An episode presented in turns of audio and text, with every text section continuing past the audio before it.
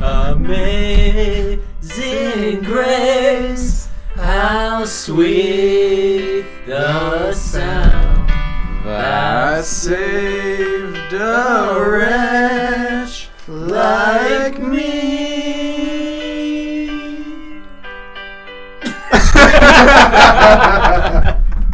well, Wow. All right. I think that brings us to episode 32 between sets. Uh, on brand with uh, uh, John Newton original Amazing Grace. You might know it. it's also episode 31, but you almost had it. Did I say 32? Yeah. Welcome back, everybody, with to between sets. The sweet, sultry. What what would you call that? Because I was I'm a baritone. You're what? Like what is Jacob a vibrato? You think? How does that all work? Do you know? Uh, I think I'm a trampoline. Is that Right. Is, Yeah. is that one of the words? yeah, I think so. Uh, a triumphant? Is that one? I'm That's just- gotta be one. I'm just throwing stuff out now. We're here with Jacob Sanders. Jake's getting nervous. We're here with Jacob Saunders. I said Sanders. Sanders. I, I know a lot of Sanders. Colonel. Episode 32. We're here, we're here with Jacoby Sanders. Jacoby. Jacoby, welcome back. Uh, Thank you. Yeah, he's were- been on before. Yeah. Episode, oh man. Episode not now. 17? No, something like Many ago, and I thought it was going to be 69 before I was back, but I made it like halfway. Yeah. Well, You know what? I Here we guess you're are. gonna have to buy us another dinner. Yeah. Jake's also bad at math because that's not halfway to 69, but. Well. I know square root, it's 8 something, right? Oh, oh because I'm trying to figure it out. you two stop right now. that's a Drake lyric. yeah, we know. Oh, okay. Oh, jeez. He's caught up now. okay. Okay. Welcome back. he was trying to work it out. Oh. Yeah.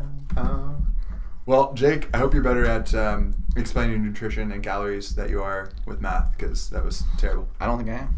Yeah, we got a themed episode coming at you today. We're gonna talk all things calories And the what not to do. when it comes to counting. It's, yes, when it comes to counting, especially for the coaches out there. Yeah, I think mostly. Uh, you can correct me if I'm wrong, but mostly Jake's gonna uh, kind of defend his thesis unofficially, unofficial thesis that counting calories is. You can say if I'm wrong here. Counting calories is not the wisest choice for the vast majority of people. Absolutely. and therefore from a coach's uh, application standpoint most coaches should probably not be recommending that first Definitely not, especially with, you know, Gen Pop clients ever. I mean, it would make sense for some physique athletes or high level athletes peaking for a competition. Other than that, probably shouldn't see it a whole lot. Do you mean like just altogether? Because I, I found it helpful to get people to count calories for two weeks or you know up to a month type thing, um, because I think it gives them a good grasp of where they probably are in their actual calories. Because I think a lot of people over-report, uh, sorry, under-report the amount of calories that they are actually taking in. So I think it's a good plan. I'm I can't wait to hear your like rebuttal to that. Yeah. I'm sure it's well thought out. Because you ain't a dummy. well here let me rebut it for you rebut it's a good one Rebut. rebum rebooty Is it rebum? rebum This must be a Friday night. Must be. Yeah. this has been a long drive um you you would not be arguing that people shouldn't count calories for two weeks. That's not what you're saying. You would say that as a sustainable mode of weight loss, it's not. Right? That's two different things. Correct, and I Counting for two weeks could be part of that. potentially, and I still don't see the point or the efficacy behind it at all. Because why does that number matter? How specifically did they track it? I mean, the room for error is large, and the arbitrary number that they would be striving for is also quite large. Okay. Yeah. So let's say again then. Uh, so if you were gonna say I was gonna count, uh, and I have done this before. So say I was gonna get a client to, uh, like what Ty said, get them to count for two weeks, and my um, my reasoning behind it was so that they could start to see where the calories are coming from in the foods. So essentially, it's a form of education in some way, and they can learn something about, like, whoa, I had no idea a baked potato had that many calories. Oh, that's all from the butter. Wow, stuff like that. Um, if you Yeah. want to teach them about numbers, You think there's a better way? Yeah, if you want to Okay. teach them about numbers and calories, there's not a better way. But why are we trying to teach them about numbers and calories rather than actual food and what they're feeling? Right? Right. So what's the goal? Do we want to have them know how many calories are in how much food or do we want them to know how much they should be having based on their own body's cues? So let's make let's even uh, clarify your thesis further. Then, uh, you're not saying counting calories is a, um, it's not it's it's an either or thing. Is how you're arguing it right now. Used in conjunction with could be a potential reasonable intervention, because you could count calories while also focusing on uh, building habits and uh, relationships with food. Right. You could, Right. it would also be a lot of extra work and a lot of time for someone new to it. And again, the room for error is usually quite large. Right. And, and how specific are they going to get? So this new client comes in, they're in their first week. You want to educate them on numbers and calories in things. so they may not be thinking about how, if they're hungry, how full they are as they're eating, and you're just seeing what they're doing now, and they're having to go get a you know twenty dollar food scale or one from their local drug dealer, and then weighing out food to be bang on to see, and then like what's the purpose, right? So I guess that's what we're gonna chat about today. Habit building, where it would come from, uh, you know, how you can actually just ruin a client's progress very quickly, um, and just a healthy relationship with food and what that what that will look like for most people. Okay, so you would argue that that's the um, that should take precedence clearly over counting calories. Um, but you're saying it should also not only take precedence over counting calories in conjunction with, but just either or. Like it should be one or the other.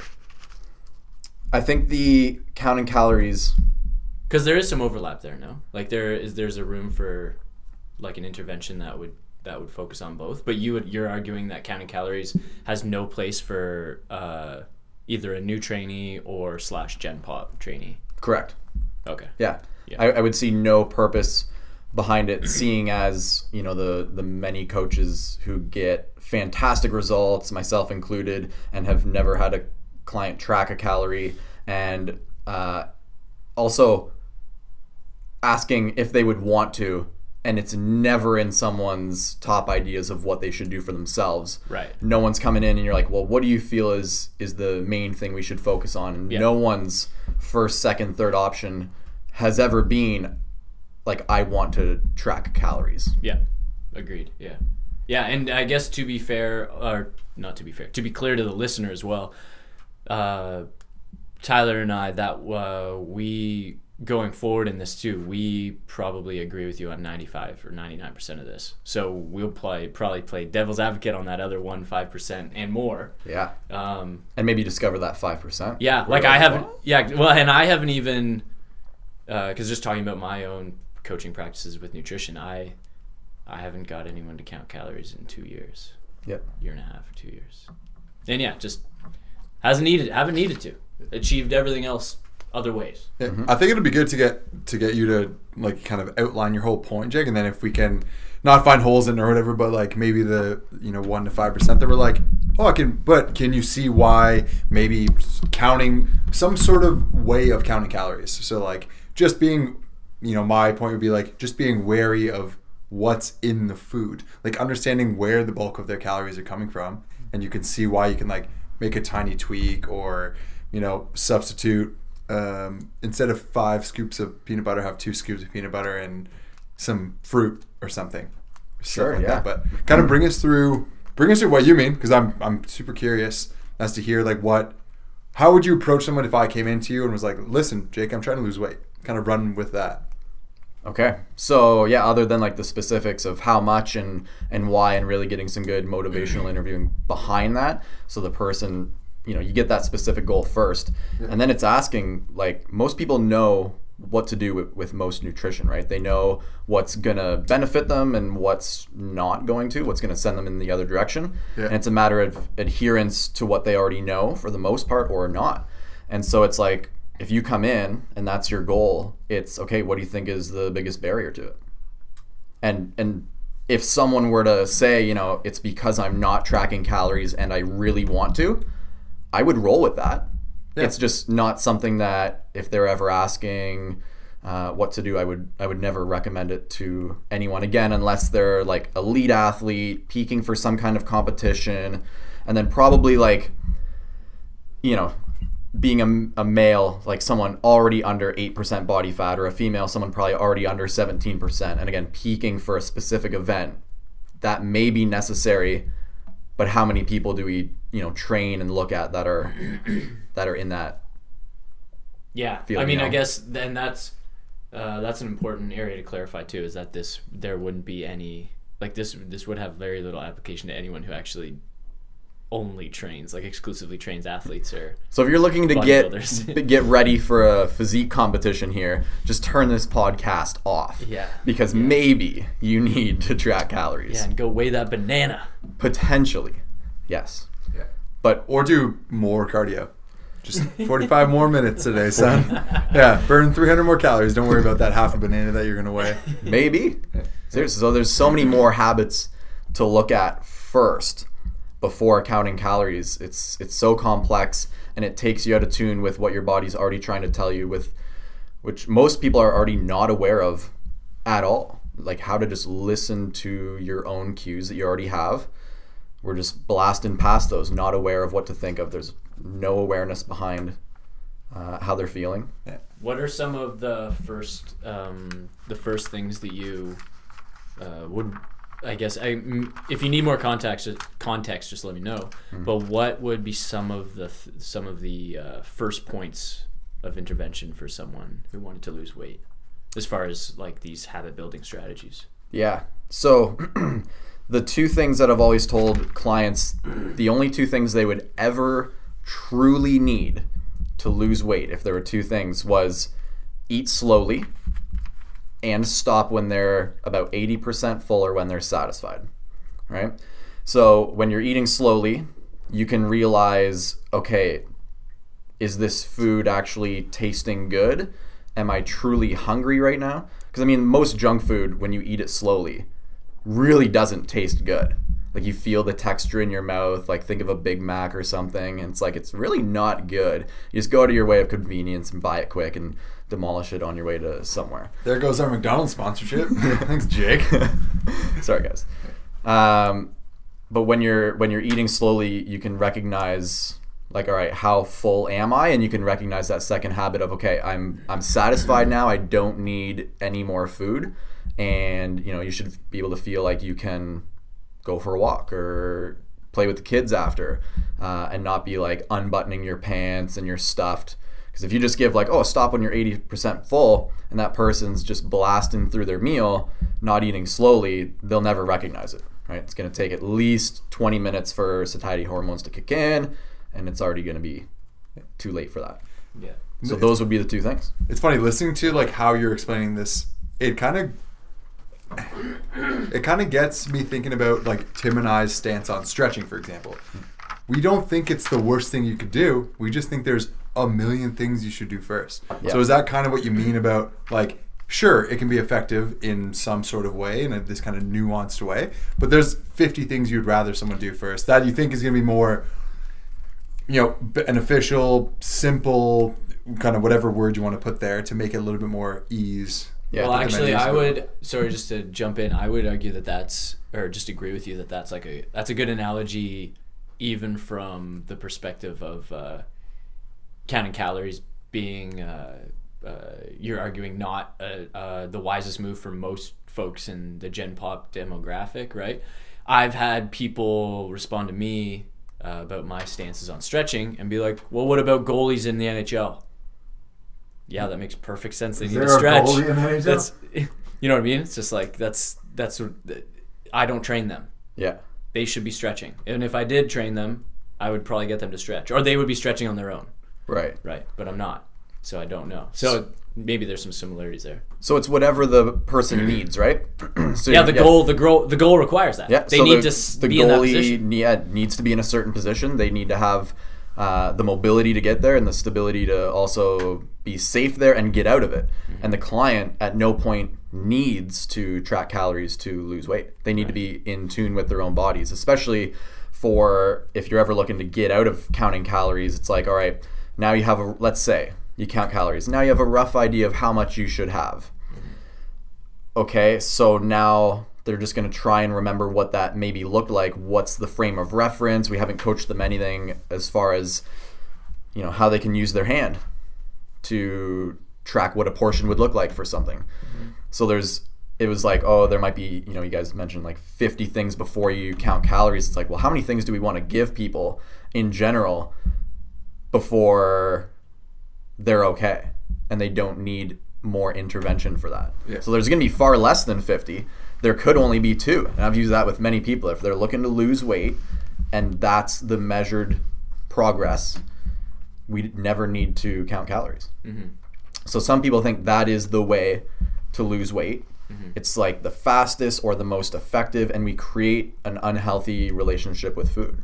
So that leads to disordered eating.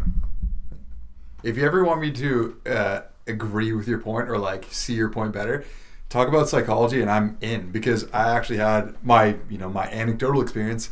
I counted calories. It was and but I did it for too long. I think for myself and started to become. It was an unhealthy thing to do because I would like have to weigh stuff and like be super obsessed with like a tablespoon of barbecue sauce instead of just like or ketchup instead of just like squirting all over my fries. Like it just didn't matter. Um, so I, I and I kind of I that's where I agree. Again, I, I'm really not like I'm not living or dying by counting calories. Like I'm not gonna like die on that hill. I really I I agree with you Yeah. when I think there's so many things you could do first. Yeah, most people, most people uh, would would be okay. They think they need it, right? Because it's all they've ever done, or it's what worked for them. Yeah. And then, especially like coaches out there, if it worked for them and it got them in good shape, they think that's what they need to coach their clients on, rather than just learning about healthy relationship with food, uh, how to make people aware of their own cues. Do you think that's still like really pervasive? Like, do you have personally have a lot of conversations with um, other coaches in the industry that do Yeah, this? yeah, I see it a lot, and a lot of talk about nutrients rather than foods. So we're talking about like vitamins in foods to a new new client, or like talking about proteins and carbs and fats, and it's like okay, you can still easily overeat good things, and again, it's about what a portion would be. So like early things for clients, use this with everyone. It's like a serving of protein let's say you're a female weight loss client, like serving of protein is just going to be the palm of your hand, thickness of your hand. You're always going to have probably one or two of those with you, and you don't need to bring a food scale or anything else. Trying to get super specific, right? Carbs, it's just a cupped hand, right? So you're probably having a, you know, three quarters or a cup of rice, potato, starchy carbs. Veggies is going to be your fist. There's a good uh, fisting story earlier with uh, How dare Tyler. You? How dare you? And then for fats, it's a thumb, so almonds or something, you know. Uh, and then for guys, it's usually double that. And again, depends on the goal. Weight loss, weight gain, it would change depending on the results based. You're going to change those those measures, right? So if you've got someone using a palm for protein, a cup for their uh, carb, and their fist for their veggie, thumb for fat, and they're not losing weight, then it's like, all right, what am I going to take out of that? Okay. But if we're just like, yeah, carbohydrates, and uh, you don't want to have too many of them, it's like, what is that? How much is too many? There's not an easy measurable other than, okay, now you're going to put rice in a bowl on a food scale and then figure out like what 40 grams of carbs per meal? And why 40 we're just setting up these arbitrary numbers based on like you know harrison benedict or something. Hey here's a calculation that's you know maybe 10 or 20 percent uh, off but we're just going to guess at the start and hit these numbers and then it's okay i'm short on fat at the end of the day so i'm just going to have like i don't know what to do. I'm just going to have a little spoonful of uh, butter. That's fat right and i had heard of a coach at uh, at a CrossFit gym in Orangeville, actually. How Uh, dare the client, Uh-oh. You well, might the, so well the client, name names. That's not a big town, sir. the the The client, only CrossFit gym, man. Yeah. No, no, There's two. There is two. There's two, Right. So the client uh, was telling me this that they they were asking the coach, so I was I was behind on fat at the end of the day. What should I have? And the coach said, well, you could just have like a spoon of margarine. So with any with any understanding of fat, triglycerides at all, like hey, at least choose butter, right? But no, he told this woman just have like a spoon of margarine. And then that's what she believed for months until she got to a I mean, coach. even the recommendation alone, like what your point is, the recommendation alone, just the fact that that has to be fats is ridiculous. yeah, it's That's- just like well, we broke your, up. That's your point there, right? Yeah, Is it was- the fact that like, okay, I have. It says my MyFitnessPal tells me that I have 100 calories left of fat or whatever Mm-hmm. it is. It's like, what should what fat source should I look for? Mhm. It doesn't have to be fat. right. So then you just look at the calorie number. But now it's like, all right, what quality of food am I having here? So if I'm just trying to hit numbers, I can have anything, right? Yeah. And then that was amazing. Nailed it. Wow. he just Ty- dropped a can of bubly and it landed right side up. Not without getting some on myself first, but that's besides the that point. was incredible. Okay, I have a question though. Yeah. um, w- using your hand right as the different sizing portions for food and or the different macronutrients Mhm. prior to that you have to educate the client on macros I was just about to make reference to this. Yeah. right so if they get eggs how are they how are they measuring eggs In what way? Is it don't know. protein or fat? is it protein or fat and how much of it like how does that how does it get it gets squirrely there right Yeah. So then is it really going to matter so so much if you're using that? So you can say probably like, not egg- but how eggs do you have how do you how do you go about that Yeah. So it's like eggs have protein and fat in them. Yeah. You would see that, you know, on the uh, carton of eggs if you wanted. yeah And then it's like, all right, so the eggs, you're looking at your hand, it's probably going to be two or three eggs, yeah and it's covering your protein and, and fat. right? so you just look at So it, there, like, there's okay, your I'm covered. protein and fat. That's your the palm of your hand for your protein, Yeah. thumb for the fat. Great. And then so something with that are have you ever have you ever had a situation where a client has um uh like orthorexic kind of tendencies around that method where they're like, "Oh, I'm how do I count my eggs? How do I uh, throwing oil, how do I measure these oils? I use well, I don't know. Uh, yeah, and then it's like it, it's okay. You don't even have to worry about it so Yeah. much. Yeah.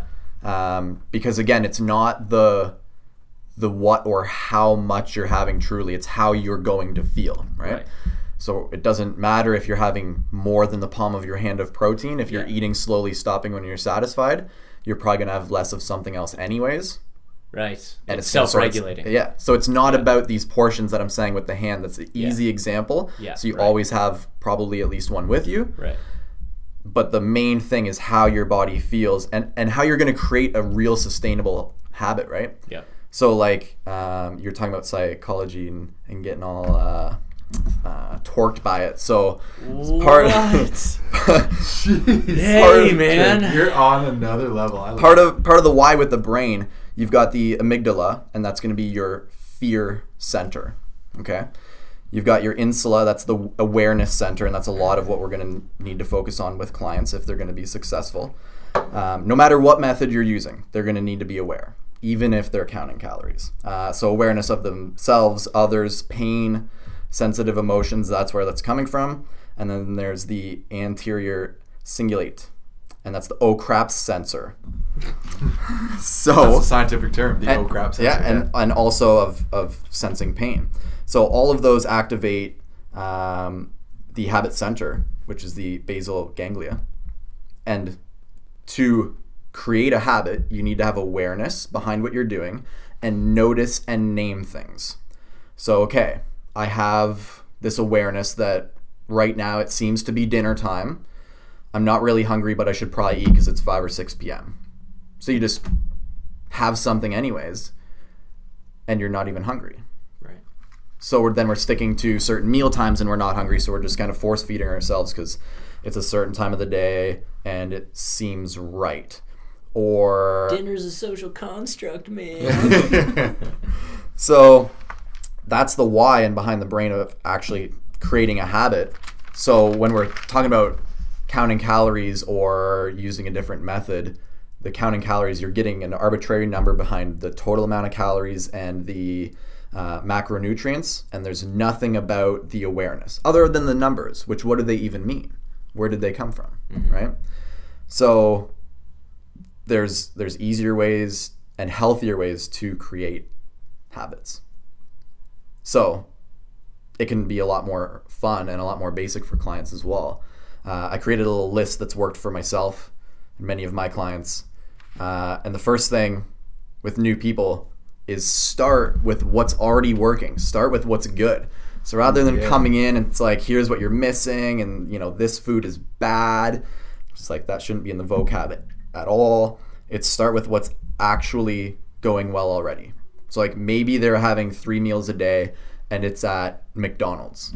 It's like wow, so you're actually taking the time out of your day to make sure you get nutrients throughout the day. It's pretty remarkable because some people are just so busy that they're having one or two meals a day, right? And and they're having low energy levels between those meals because it's you know fasting even, right? And then letting them choose the direction. Nice. So it's empowering, right? Instead of hey, so you know here's this uh, here's this method. It's one of the ones in my book. It's you know Har- Harris Benedict, and here's how many calories you should probably have in the day.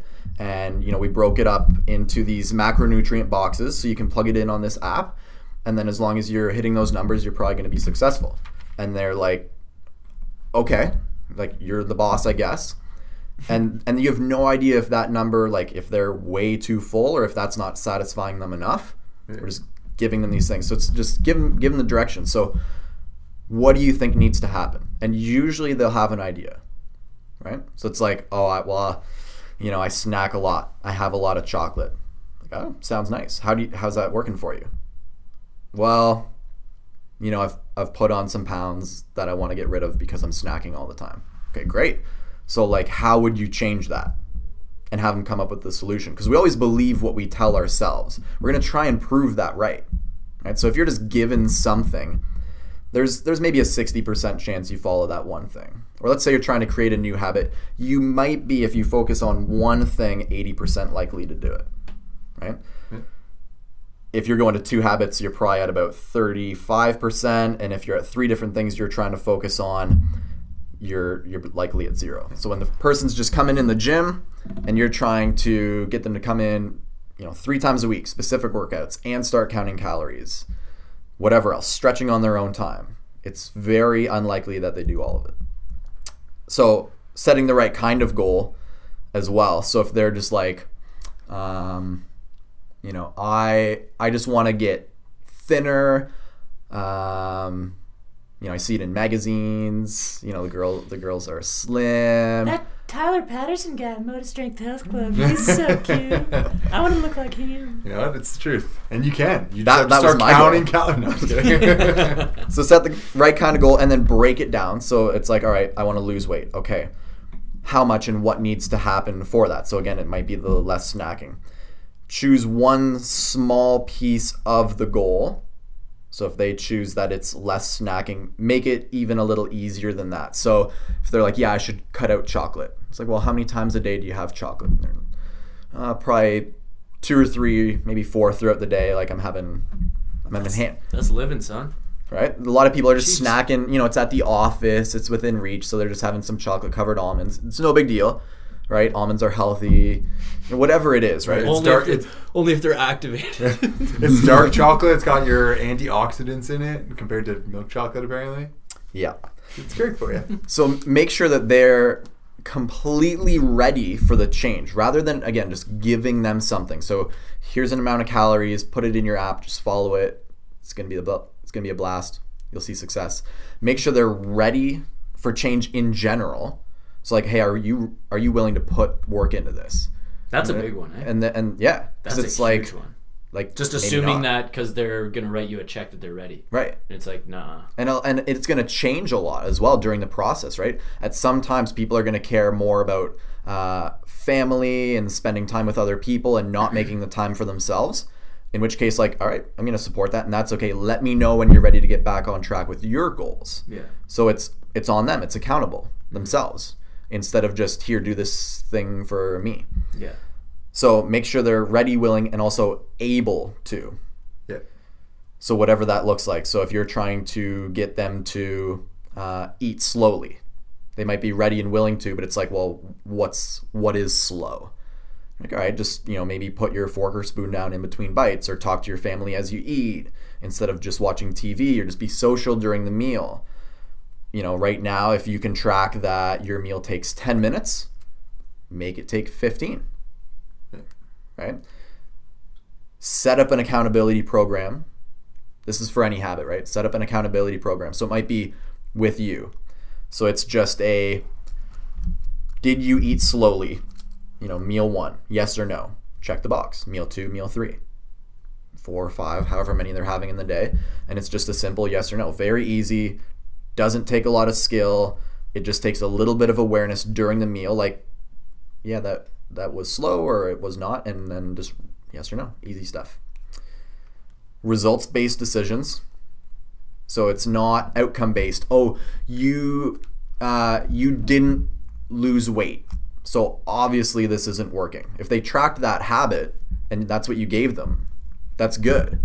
And it might not be the right thing right now, but it's like okay, the important thing is you're following these behaviors we're talking about together. So you were ready, willing, able, you followed the habit. That's amazing. Now we're going to move on to the next one that might make a bigger difference. But it's not conditional love to the client of, you know, they they gain a pound that week and you're just like, "Oh, man, like what happened? What did you have? Oh, maybe I snacked too much or something." And you're like, "Oh, just not to cut it." Or this isn't what you talked about. It's like, "All right, just clean slate." Okay, did it work at all? When did it work well for you? So you ate slowly Monday, Tuesday, and later in the week it got crazy. And then like what happened? Oh, I meal prepped on Sunday, and then I didn't make time to do it again on Tuesday or Wednesday, and so I was just like eating fast, fast food, didn't think about it. Okay, so now we just plan ahead on meal prep, for example, right? And again, just celebrate behaviors, successes, not the outcomes, because then they're thinking, oh, my my coach is only going to be happy when I do well, and what kind of relationship is that? I had a client that I about small victories. I love it. A client that had sh- they used to have like sugar and cream in their coffee, mm-hmm. and I was like, cool. And I was like, that sounds delicious, right? And then like, yeah, I really want to cut down on it. And I was like, the amount of coffees or the what you put in it? And they're like, what I put in it. Was like, cool. I was like, this is what I do. And I just said like, I use almond milk and sweeteners. And I was like, yeah, it's it tastes it tastes cool. It like pretty much tastes the same. And then we just left it at that. They came in a couple like a week later, being like, I've cut down to I've cut my coffee consumption in half, and then I also cut what I put in in half. And I was like, that's huge. Yep. I was like, this is awesome. And they just kind of came to the conclusion yourself themselves. So it's kind of a, exactly agreeing with what you said. Like you're celebrating their small victories. They wanted to do that. They are gonna make it a habit now because they decided, rather than like someone having to tell you to like do that. Right? Everyone and I completely agree. I wish you came in and had some dumb stuff to say, and me and Tim could just roast you The uh, and disagree. But there's we still have- time. Well, I Still agree with time. like everything, and you know. Oh yeah, of course we would agree. The the what you said about the outcome oriented Results based. Uh, instead of process oriented or whatever it was. So The- pro- process and behavior rather than outcome. rather than outcome. That's right. Yeah. Yeah. So the uh, I had a conversation with someone in the last couple weeks, anyway. So somewhat recently, where they were attending a very well known weight loss company Mm-hmm. that rhymes with Schmate and uh, they were up on their way in Yep. and the chairman or whoever, however it works with the meetings there, said, "Oh, what happened? What'd you do wrong?" Mm-hmm. All the time. Yeah, All the time. and uh, I remember being like, "That that doesn't make sense. Yep. That doesn't make sense for several reasons. Yep. For the ones that you already uh, laid out, You but also what I didn't like about it was I was like, I was like, wait, so you're weighing in once a week." And if that's up or down, they're making their all the stakes are on this one way in a week. Right. Whether you're up or down. Yep. That's wild. Yep. And that's know. why a lot of the time it doesn't work for those people Yeah. as well. I, and this is what I told him. I said, I said, uh, oh, so it said you gained a pound or whatever, a pound or two. I was like, Are you aware that you actually could have been lower than you what you were last week, but just that scale at that point in that time on that day at that point, like that's you were up, you know? Yeah. Was it body fat? Yeah, Were you just like a million more water things. that A you could go through the whole laundry list of factors that affected that, right? So Yep. yeah, unless you're going three plus times a week, like I have no idea where you're at. So Right. you could have actually been down, and now you're beating yourself up thinking you did something wrong. And they actually, they to be fair to this person, they had a very uh, healthy mindset of. Uh, they didn't really verbalize that they necessarily disagreed with how that was handled, but I think they were skeptical and they handled. They're very independent anyway, Yeah. so they kind of brushed it off like, yeah, I know what I'm doing is on track, so I didn't worry about it too much. But I just remember hearing that conversation, being like, "What are they doing over there?" Yeah. Yeah. I, regardless, like you know, they're going to be following a trend from week to week, so you know they'll see if they're up or down on average, anyways. So that Yeah. that can work. But the the question of like what went wrong or like what didn't you do, Yeah. it- you, like we have no control over outcomes of most things. We can control the behaviors hundred percent. We have to own that, but we don't know what the Do we outcome's going to really. Jake? Do we have free will? Yeah. That's right. Didn't you know This is that the, can Tru- of this worms, the, sir? Tru- this is the Truman Show. Yeah. So like you you can control whether you I mean now this gets into a lot of psychology, but you can control whether you eat slowly or not. Mm-hmm. You cannot directly control if you lose or gain weight, right. right? So then it's about finding the habit that's going to work for you, but not not solely one thing may work for everyone, Right. and that's Yeah. the danger of having, you know, all clients count calories Yeah. is it's not going to work for everyone and it's not it's not ever necessary. And ultimately, like to just change how how it looks. It's like you you can change the you, or you can affect the behaviors that affect the weight loss. Exactly. So you're you're bridging the gap there. It's like, Exactly. okay, let's just let's let's focus on the things we can control Exactly. that are closer to us yes. than the outcome. Yes. Attaching yourself to that outcome is too far away. Yeah, focusing and, on and, and it's it's confounded by way too many factors. Yes. So let that do whatever it does, which Exactly. will if we nail these habits and uh, uh, these routines over time, that outcome down the road indirectly will probably work in your favor. So let's touch on disordered eating a little bit. Let's talk about it, dude. So not to be, you know, synonymous with eating disorders, Right. separate disordered eating. So reasons for this can be grief or loss of any kind, role transitioning, such as with a job, uh, relationship problems, or intrapersonal uh, deficits. So, disordered eating 85% of people who have disordered eating have had some difficulty in intimate relationships. So, that's being studied. So, that's always How do they define disordered eating that? Do you know? yeah, so so here are some examples of Because that gets kind of gray if it's not clinical, right? Yeah. Like, So here are some examples of disordered not eating disorders but disordered eating, right? So any restriction or control. So which includes counting calories yeah. of what you've ate or also burned. All right? So if you're excessively controlling those or trying to, that would be restriction and control and disordered eating, right? routines or rules. So like when to eat or quote quote good and bad foods or rules favorite. The best. rules of like carbs are bad. Yeah. If I want to lose weight, I need to cut out bread, need to be Obviously, keto. keto, bro. right? Uh, anxiety or avoidance. So, you know, I've heard this a lot with people that are tracking calories. They don't want to go out to social settings because they're not in control of how many calories are in those meals. Yeah. So, like, oh, I have to stay home. I got to miss out on certain things. And I've heard this, you know, from many people in the gym that have counted calories. Ugh. And, and so they're not spending time with family or friends or having the same meals. They're kind of making their own things. So they're in that much control. Uh, binging. So the sense That's got to of be the most common one. the sense of urgency, like I need to have this, you know, now. Yeah. Uh, compensation or bargaining. This one happens a lot. So you have something that you feel is bad, and you're like, "Oh, I'll burn this off tomorrow." You feel the need to compensate for that. Uh, cognitive dichotomy. You know, feeling good and bad about the meal. So you're like, "Oh, I enjoyed that so much, but I, I shouldn't have had the ice cream at the end." You know and so you're you're feeling good and you're satisfied but oh it was it was something bad you know a bad food. I shouldn't have had that. So then you can't even be excited I'm about not supposed enjoying. to feel good from food. right? And then also external locus of control. So things like counting calories uh, or winning competitions overall outcome based things. That is all disordered eating. All, all encompasses. Do you know? Sorry, this is kind of related but separate. Is the when they say binging, just that act, just that uh, that act of binging is uh, a symptom of disordered eating, not necessarily an eating disorder. right Um, binge eating disorder is an eating disorder, right? That's a like a DSM clinical diagnosis.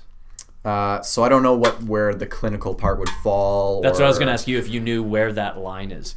No. because it's like binging just whenever like because i don't know what that is either because i'm sure i'm pretty sure i've heard that binge eating disorder the eating disorder Mm-hmm. Yes. is the most common eating disorder Right.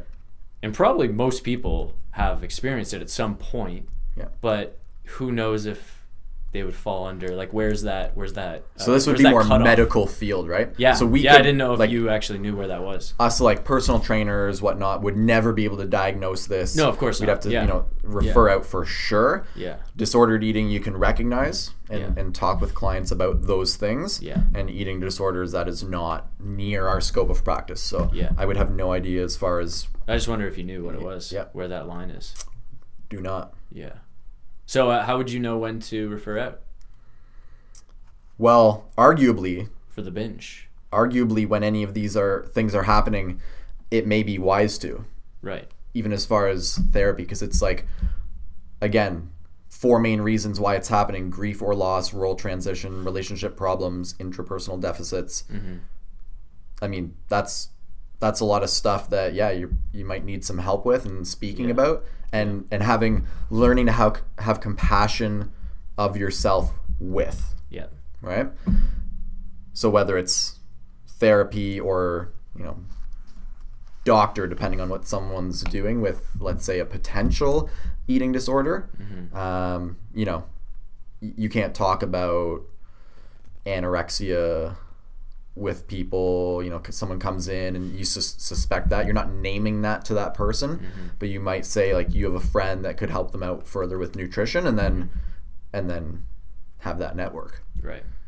But that's not something where it's like, hey, I, I think you have anorexia and I think that you should, uh, you know, start eating more. Or like, Yeah, yeah, that's that's not us. That's a bad idea.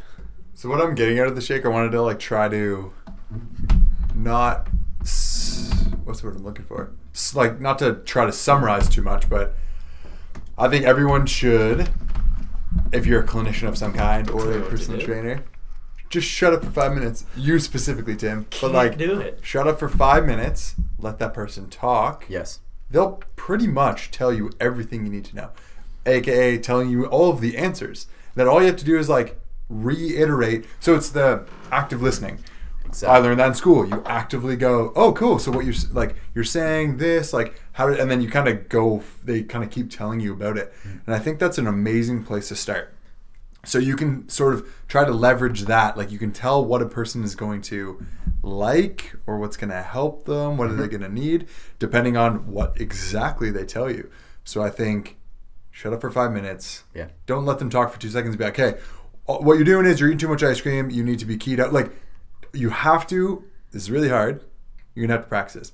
Stop thinking about your own bias because your own bias is to really mess up another person's psyche. You have to figure out what their relationship with food is, Yes. what they're going to again stick to because weight loss is about consistency, and that's like the biggest driving factor. And you, I'll argue that till the end of time. It's consistency. It has to be a long time. Yeah. It's not to be a day. It's not to be a week. It's not to be a month. It's to be a long time. So, you know, to try to, I'm just trying to like summarize your point in in given like a practical application. Um, I think personal trainers, if we're using that specific example, Yeah. um, listen to them and then try to think about how you would leverage their thoughts already. So, like, yeah, maybe some people would be best suited to calorie counting if they came in and was like, I really want to start counting calories. Can you help me? And you're like, no problem. Uh, that's a I don't mean to like bring that back to ex- the example, but like Yeah. um, or you know um, they're like I really want to figure out how much I should eat or like what things do you think I should start with to you know if they're asking you a specific question. I like the hand model. That's super simple. You always have them with you. That's a great idea. So is that what like That's so ableist of you Yeah. to say that you always have them with you. well Jake's had at least one and he's not wrong. I think Usually. let's bring up the stats, but not to. You can use someone else's hand. Or you, What if all your friends don't have hands? hey man, you'd probably have an idea of the size of the hand. You'd Yeah. probably, even if you You know what makes me one. happy about the hand thing? I have eight and a half inch long hands. I love that. I Wow, can eat so- nice humble brag, dude. weird flex, but okay. Yeah. I ha- but like that makes me so happy because my palm is huge. I'm like, oh, I get so much protein. I have like hammer thumbs, and I get to eat so much fat. Like that makes me happy. So you're you're a pretty tall guy, right? Broad shoulders. So it, it makes more sense as well, just to your body structure. Yeah. Also, again, you can you can change those levels based on the goal Yeah. and results based, right? So if you're looking to lose fat, you're having those portion sizes at main meal, you're looking to lose fat and it's not working, then it's like, all right, you may take out that cupped hand of carbs and you might have two fistful of, you know, leafy veggies instead. So you get the volume without as many calories. Yeah. You don't have to track anything. It's just, yeah, there it is. Okay, your plate's going to look a little bit uh, different, different colors.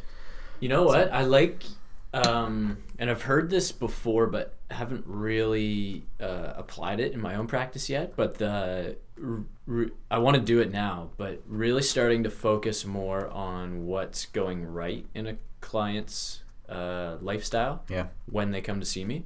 Because I just never thought about it from that way. You know, I, w- I would maybe look at it like that down the road. Be like, okay, cool, what's working now? But I never even thought about actually looking at it when they come to see me. Because you assume like, oh, they come to see me, they're starting from zero. Yeah. But like, not really. They're they're living life, so there's something happening. Yeah. So asking them like, what do you think is working is cool because I, I've had a lot of success with clients um, being like, okay, what do you think isn't working, and they definitely know, Yeah. and then uh, focusing on that seems to work. But I like I like the idea of maybe uh, attacking that secondary to like, okay, is there something that's working? If not, we can move on. But if there is, let's let's identify it. and so you use those together right so it's like oh I, you know i don't have time to meal prep they they're talking about things that they could do and it's like ah, i can't do this can't do this and it's like well like you're you know you're a really busy person it sounds like and they're like oh yeah. And you're like so how do you like plan out work and all these meetings and stuff? And like ah, i schedule it in and just follow it. Like, yeah it sounds like you do that extremely well. And they're like yeah i guess it's part of work. Like okay so now how can we use that skill of your organization to maybe help plan some time to uh, you know get some healthy food Potatoes at three, uh, club salad at seven. So Piece that- chocolate at six thirty-five. and half a bottle of wine at 9 p.m. Let's party. okay we're set there we go that's whatever oh, that's my day anyway. that's what we're doing right He's now also an English snob, I guess you are. Cobb salad, hold the bacon. I don't know why I'm talking like this. so so building on it doesn't have to be about nutrition that they're already doing very well Yeah. um, but you just use whatever they're general good skills. at yeah and Cool. then and then they're like oh i am in a good sense of control. Because a lot of time it's just like i don't have time for nutrition i don't know what it looks like i have no idea how i can change. Like all right how are you already doing well in these other areas of life? How can we bring in one small piece of that to this new change? And and they'll know. And then they name it and then you break down the goal make sure they're ready willing able.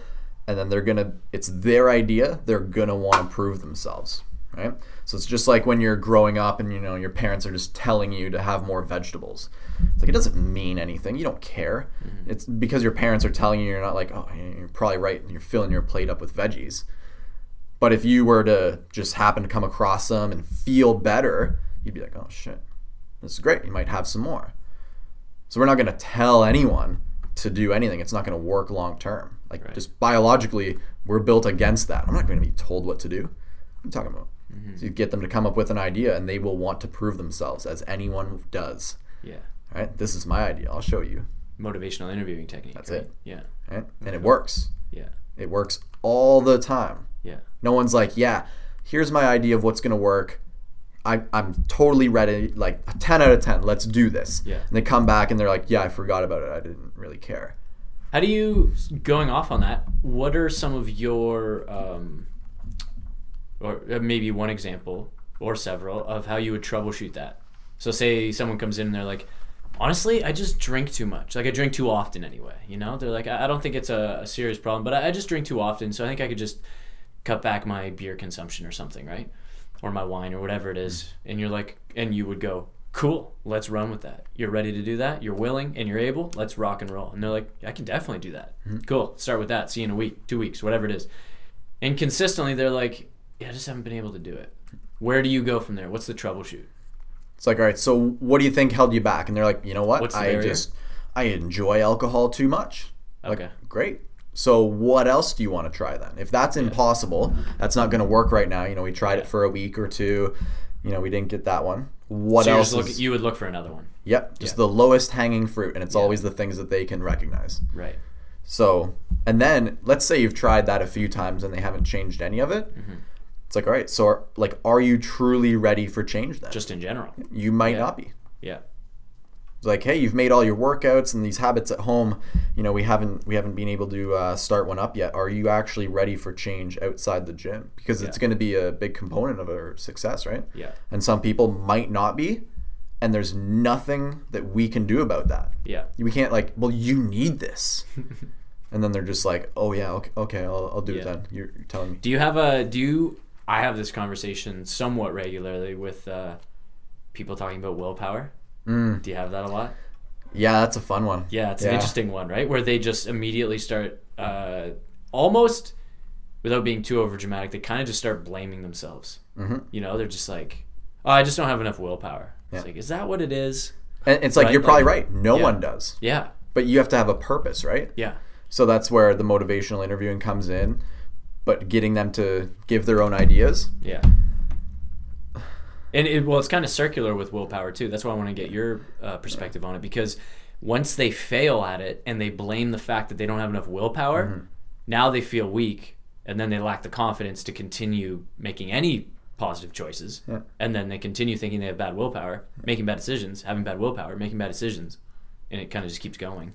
Yeah. So I mean, willpower isn't really a part of it. Like it's never willpower is not on will call. Yeah. You can't just have that all the time. Yeah. Um, or else, I mean, we would be physical specimens. I think right? it's an irrelevant term to be using. Yeah. Right? Like people shouldn't. it shouldn't even be a conversation. For for whatever reason, willpower, that term, that word, is like part of a normal at least in our culture, like a normal conversation around food and culture and dieting. Yeah. When it's like it has no place being a part of it. I don't think it even is relevant. Because this magical perfection that people think happens I just need to do is, it. is so glorified, right? It's like, oh, I, I should just have have the willpower to do this thing. And it's like, listen, no one does and no one's going to. Uh-huh. The reason that you're gonna change is much deeper than just your willpower at any given moment, right? Yeah. So you're making a choice. Okay? It's not about just willpower, oh, some people want it more than others. Like you're making a choice right now. So what I'm hearing is, you know, you chose to have those alcoholic beverages during the week. Uh-huh. and and not cut any out right? It's like so if i'm understanding correctly you chose this. And they were like like yeah i guess. And they have to own it. It's accountability to themselves. Yeah. it's like it's okay. If you're not ready for that change no problem. It's not about willpower. Right. is there something you can Yeah. and again some people are not quite ready for it. Yeah. but things to things to ask clients about that is like what do you notice about your habitual thoughts and behaviors? So like when do you snack or when do you drink? Is it just a nightly routine? If you didn't have it in the house would you still have it? Um, is are some of these things uh, you know when you're stressed out more right? And then it's okay how can you notice that in the moment when you're stressed that you want to grab alcohol? Can you be aware of that and choose something else? Like, you know what, I'm just going to go for a walk. And if I still want that when I think about it, clear my head, and get home, if I still want it, I'll have it. Maybe they go for a five or 10 minute walk and realize, like, okay, I just needed some air, I just needed some time. Usually I use alcohol as just, it's giving me time, time away, and I, that walk helped. For example, obviously that's not the answer to all Yeah. but what do they notice about those habits um, what do they notice about their triggers and it's just like why do you why do you always go to pizza instead of vegetables Well, first of all, Pizzas I got taste a mushrooms million times and better. green peppers on my pizza, so I'm offended. Yeah, amazing. because I eat veggie pizza. So you can shut up right now. Yeah, it's a good thing you don't put meat on it. I watched Game Changers on Netflix. I was waiting for that to come out. Pepperonis from the Oh, devil, man. no. yeah. Yeah, pepperoni gives you cancer, dude. And if you want to kill the plant, And dairy. It's a double whammy. And wanna gluten. kill it, yeah. Yeah, pizza is a killer. Yeah, You ever look? It has everything that people hate. right. And then if you're a carnivore, I put broccoli on it, and then they freak out. So they're like, Drake. I was happy once it was, Yeah. or they were like, I was already mad once you had it on dough. Mm-hmm. I just wanted the cheese and pepperoni. Yeah. Then you threw some green peppers. Well, it's because it's because we have flat teeth, so that would be like you know, we're a herbivore because we can only eat like broccoli and oh My stuff. God, you Even watched though it. these, I will. No, I listened to the podcast with Chris Kresser. There we go. And Did you know? just, like, did you know three eggs are the equivalent to smoking one cigarette? What? Yeah. I thought it was one egg was a pack. Yeah, that was from that was from one What of the my hell? that was from one of, yeah one of What my other hell? favorite documentaries. What the hell? That's a good one. But okay, if anyone says like we can only eat vegetables, I will. I could bite your finger off my fang teeth for sure. So if anyone ever said that, I'd be like, "What are you talking about? Watch me eat a steak." Tile Tile come up to your face, whisper you in your ear, and go, "Put your finger in my mouth." No, I'm gonna go. I'm gonna- I'm gonna go. I'm gonna Evander Holyfield you. No, no, Mike Tyson. I'm gonna Mike Tyson you. You're, gonna be a Evander Holyfield. Yeah, bite my ear. Um, Jake, try your best to wrap up your point if you have one. If You you have have it. one. Wow, I'm a, do you amazing, do you even have a point here, I'm an man? amazing interviewer. I just mean like how ca- um, wh- like what would you want like every every person to know? Is there or like I know it's very very contextual, so You're It's hard to basically say. saying that anyone who counts calories shouldn't vote. Uh, yeah, they should have no rights whatsoever. okay, oh nice. wow, I didn't know it was that. Okay, wow. Okay. There's so many other processes Strong. behind why people choose what they're doing, and it in anything in life, and it also includes nutrition. Uh, you know, traumas persist long after real threats have ended. People use it as a coping mechanism, as a safety. Um, it's always you know there when they need it. It's easy. It just costs a bit of money. It doesn't have emotion. It makes you happy. Food does for those people, and just by giving them a number to hit or an idea, macronutrients, it's not teaching them anything about food. They're not eating. They're not eating numbers and macronutrients. These clients to them, they're eating food. And when we take the ideas away from that and put it into numbers and macronutrients, there's not going to be a sustainable habit for them there that is healthy and shies away from disordered eating. Love it. Dude i love it. There's a uh, the last point i wanted to like bring up i think it goes to say like that empathy goes a long way as well. So people will ask me because they look at me and they're like tyler you're so fit. Like must be so easy for you. And i go no. What are you talking about? I would love you know how many times i've chosen broccoli over chocolate cake? And i'm like you have to like not saying that you have to sacrifice and all that stuff but it's it's nothing it wasn't easy and then it must come so easy for you, like genetics and all that stuff. And I'm like, first of all, you're diminishing my accomplishments. Yep. But second of all, like agree with them and go, no, I love chocolate too. It's hard for me to stop eating Halloween candy. And they go, human. no, but you have like abs. I'm like, yeah, I don't do it every day. I and I try not to. I'm I'm trying to be aware of my all of the things you just said. Like, why am I eating? What am I eating this for? Do I need this? Um, you know, Is getting this keto? yeah. Well, like Wait, it's what? people that, um, like I like to explain what a calorie is to people, and then to get them to be like, you have the because hunger is like that unpleasant feeling, and they have to go, I have to eat. My body needs something, and I go, whoa, whoa no, really doesn't. You're hungry because your stomach has no food in it, and your stomach is like, we like to be full because if we're you know if we're gonna be starved for the next month because we don't get our next meal, we want to be prepared. So you have to go. What did I eat today? I ate yesterday too. Like, oh, I actually had a huge breakfast. It was probably a thousand calories, and it's two in the afternoon now. Like, you have the calories, and when those, let's say, the calories from that food ran out, you have fat stores because you're not zero percent body fat. So it's like a, you know, I try to be empathetic, and I try to realize like, calories are like you have energy. It's gonna be okay. So getting okay with that. That's like my first one of my first things. I go, be okay with being hungry. Yeah. My And, and- first step. and what does that actually feel like, right? So some people are just like, I could eat equals I'm hungry. Yeah. It's like no, like actual like your stomach might be rumbling a little bit.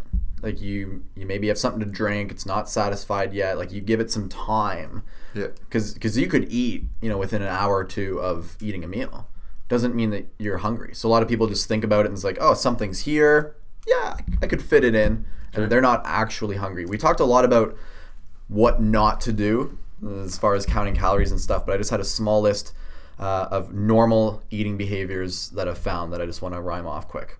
So, eating when you're physically hungry is one. It's normal eating behavior. You may or may not eat when you're craving something. So, you choose to indulge in that thing or not. That's normal. Choosing foods that will actually satisfy you. Staying connected to your physical cues, like hunger or that you are satiated after a meal. Eating with awareness. Stop eating when you're satisfied. Enjoying food, but not seeking emotional solace from it. You can enjoy, you can have fun things. Are you going to have a lot of it every day? Depends on what your goals are, right? Depends on what on your identity and your values are behind yourself and your own body. And not using language like good or bad foods or I should have done this. It's okay. You made a choice. Are you recognizing now that maybe it wasn't the best one for your goals? Okay. And how can you be aware of that and choose differently next time? All of those are normal eating behaviors, Yeah. right? So those are things that you'd want to, you know, play back, write those things down, do for yourself, do for clients if you're a coach. Recognize those things in people. Those are normal, right? We're all going to get cravings and sometimes we're going to satisfy them. It's okay. We shouldn't be looking at numbers only to hit, and that's going to dictate whether we have things that are going to bring us more pleasure. Food should be pleasurable and not just number based. Yeah. And if you're trying to gain weight, do the opposite of what we're saying right now. That's that's yeah. also should go without saying. So then get comfortable being very full all the time, right? So it's Yeah. all results based. Exactly. Hell yeah, dude. Yeah. Um, Okay, should we wrap that up? Because we have. What are you doing? don't worry about it.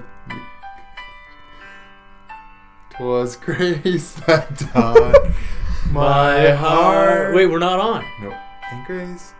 Revealed How How precious precious did did that that grace appear the the hour I first believed. Wow, you can tell you've never been to church, eh? I had to carry that whole thing, dude. You had no I- idea that tempo. I can't carry a tune anyway. Jeez, no, I can't sing, but like, come on, you've never sang Amazing Grace. This is you weird. know where the words This is weird. That's not going to be the end. I was hoping for it to trail off. Yeah, no, this isn't the end, everybody. Jake Uh, we have a juicy, juicy, juicy, juicy, juicy, juicy announcement to make. Oh boy. It's the big one. I'm It's- ready. Yeah, I'm it's ready. a big one. It's a big one. Uh, Motor Strength Health Club would like to announce their first sponsored athlete. Wow, standing ovation. That's That's, gonna be incredible. So loud. I'm sorry, Sorry everybody's about- ears. yeah, look at the RIP. levels. Jeez. RIP. Sorry about your earbuds. NSFW. Uh, but yeah, so Jacob Saunders is going to be the first sponsored athlete of Motor Strength Health Club. Uh, we believe in Jake in general. Um, I mean, we don't like most parts about him, but we do believe in him. I believe in you. Yeah. We believe in him. Jesus. no, First Jake's a great guy. We believe in his coaching practice, philosophies, values, as well as his hard work as an athlete. And uh, we would love to uh, partner him along, you know, big year in 2020. So, which he's anticipating. It's gonna be So- pretty incredible. Yeah. So we've uh, put together a little bit of an agreement to, uh, yeah, for 2020 to see what what we can do. A little bit of. Uh, little bit, uh, you scratch my back, I scratch yours, dude. Get ready to see the Motor Strength Health logo Yeah, it's gonna be on good. podiums around Ontario. No, no, no, no. Man. Around the world. Around going, the world. Jake's going global. Jake's going global. It will in the next few years. Yeah, yeah. That's so uh, we uh, we aren't we aren't paying for your plane trips yet, but uh, 2021. 2021. Let's see how 2020 goes first. You know. Follow Jake at Motor Strength Elite Athlete, sponsored athlete yeah. on Instagram. But yeah, and- uh, well, anyone who hasn't heard the first episode, with you on the first episode that you were on. Mm-hmm. I guess you should explain to everybody what kind of athlete you are. Because right now they probably assume you're a professional dart thrower. So Dart smoker. dart thrower, Dart smoker. dart smoker, dude. Yeah, so I'm a duathlete. So think of triathlon without the swimming. They just put another shorter run at the beginning of that. So that is what I do. I've been doing that for two years now. Uh, first year competing, was able to uh, qualify for the world championship. Uh, and then this past year, I was able to get my first win, uh, overall win in duathlon, not just age group. Uh, and Hell followed yeah, that up with three more of those. Uh, and most recently was nominated by peers as Ontario's Duathlete of the Year, which was Another hand, another hand for Jake. I, I remember that morning. There was a lot going on that morning in uh, in other in other more sad news. And then I just opened up my email and saw this and had personal messages from people congratulating me. And I just remember crying at the gym because peer nominated is the highest honor. People recognizing that you've put hard work, effort in, what it means to you, and uh, to be able to do that again, second year competing, that was the highest honor I have ever received, other than Pope status. Love it. that was uh, that was that was a crazy day. That's cool, dude. So excited to bring this uh, mutually beneficial relationship here with uh, Tim Yeah, and man, Tyler. we're gonna get we're gonna get Jake swagged out in some cool Modus apparel. Uh, a lot of it exclusive to him. Please don't Uh, call our s- apparel swag, Jake. Please don't do it in public. Yeah, don't do it in public, It's not swag. or or if it's recorded. So yeah, you can remove that word, uh, or else we will uh, terminate this relationship. I'll cut you. Oh Wow. my goodness! He's actually got a knife right now. wow, I was working. I was doing deliveries. yeah, that's what they all say, dude. Oh, it sounds I weird. just came from a job Massage site. service, yeah, yeah, massage service. Of course, I have a knife. Cut, Mo- cutting Moonlight is an appliance delivery man. It's kind of weird, but it's cool. But yeah, cutting so- up that scar tissue. yeah, that's it. That's the only way to do it. The only way, baby. Uh, but yeah, we're uh, pretty excited to have Jake on board. Um, hopefully, uh, yeah, Jake will be contributing to our some articles on the website as well.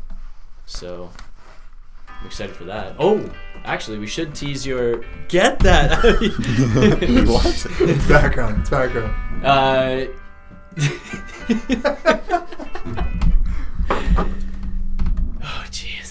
can't, I can't take you. I can't take you anywhere. Teasing the blog post, right? That's it. So, Jake has a blog post coming on going even further in depth on uh, the whole conversation around counting calories, what we talked about today. Um, so, do we have a date for when that's going to drop? December Okay, cool. next It'll- month. Okay, cool. We'll let you guys know on the socials. It'll be it'll be uh, coming in hot. Uh, you'll be listening to this probably on Tuesday. If it's after Tuesday, It's already gonna be December. you're late. Um, so yeah, I guess. but this will be out Tuesday. This podcast, and then stay tuned for Jake's blog post. Um, that's gonna be a good one. Been in the works for a little while now. So, um, but yeah, we're excited for 2020. When's your? Do you know when your next race is? The first duathlon next year is likely June seventh in Milton. That is the first big thing next year. Cool. Um, if it's on a Sunday, we can't be there because Ty's at church. But um, Yeah. Maybe But yeah. maybe what we'll do so uh, you guys can be a part of it is we'll do like a Instagram takeover or something. Yeah. Put up stories of like what a race day, what race day looks like for your yes, sponsored dude, athlete. That yes, sweet. yes. So like right from waking up, what I would do at home, how, how I'm feeling. Excuse me, I have a question. Yeah. Also, once yes, once you start running, give me your account. I don't know what I. Can Oh, do there with you go. it, But Yeah. I'll create content while you're running. There you go. I don't know how. I'll, I'll run with you. No, that's not going to happen. You get the bike But out. uh, I'll get in a car. yeah, you can drive. A, You can drive beside me biking. yeah. Okay. We'll do something cool. It's open roads. We'll do something That's cool, sweet. and then I'll meet you at the finish line All right. with a beer and champagne.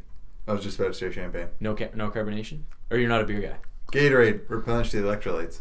Beer beer makes me It's the feel as drink. about allergic as peanuts. Oh, really? Yeah. Oh, jeez. something in it. I don't know if it's like hops or what, but I, That's I unfortunate. haven't so, got that tested. so much for being elite. You can't even handle beer. Yeah, dude, you're elite, and Ugh. peanuts and beer could kill you. Your genetics are inferior. If you were born 100 years ago, you wouldn't inferior. be here. You guys sir. want to race? Do you want to fight? okay, if that's your offer. I mean, I guess we got to catch you first. I would get winded. I'm just hoping to hit, hit Jake with a knockout punch, or I'm screwed.